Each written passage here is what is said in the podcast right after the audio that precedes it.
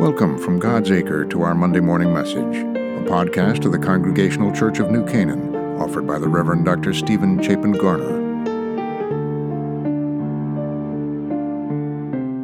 In the sixth chapter of the Gospel of Matthew, starting with verse 16, Jesus continues his discussion on practicing piety. He says, And whenever you fast, do not look dismal like the hypocrites, for they disfigure their faces so as to show others that they are fasting.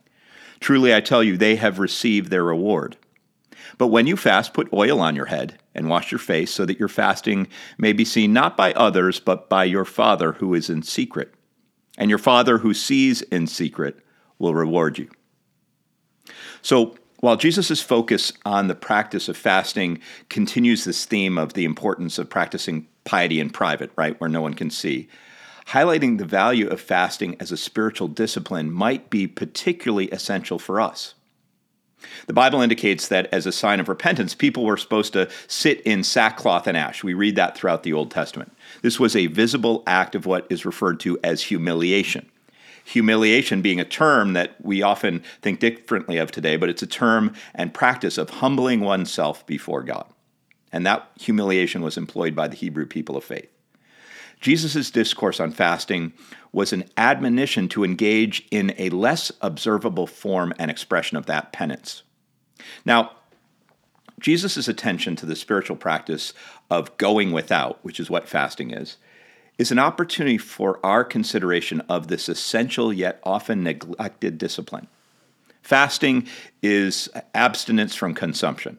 Fasting is the discipline of confronting the lusts and longings within us that have this way of crowding out the space for the holy.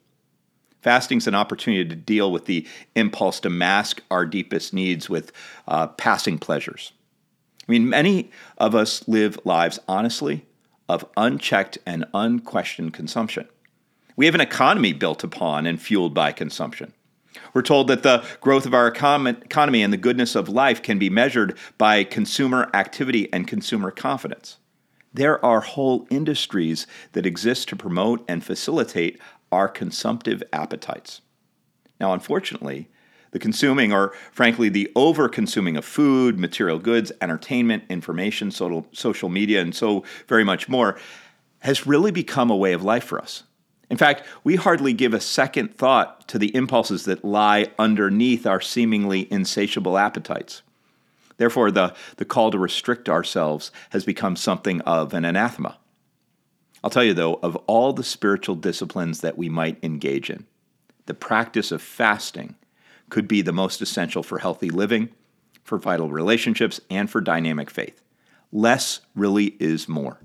When we consume less, we've just got more time and space for the activities and relationships that have been created by God to be the most satisfying part of life a call to fasting. It's just, it's an opportunity to stop stuffing ourselves with empty promises and unneeded products while being truly open and available to that which God wants to share with us and what God wants to grow within us. So, the question I'm hoping you'll wrestle with for a little bit is simply this What do you consume too much of?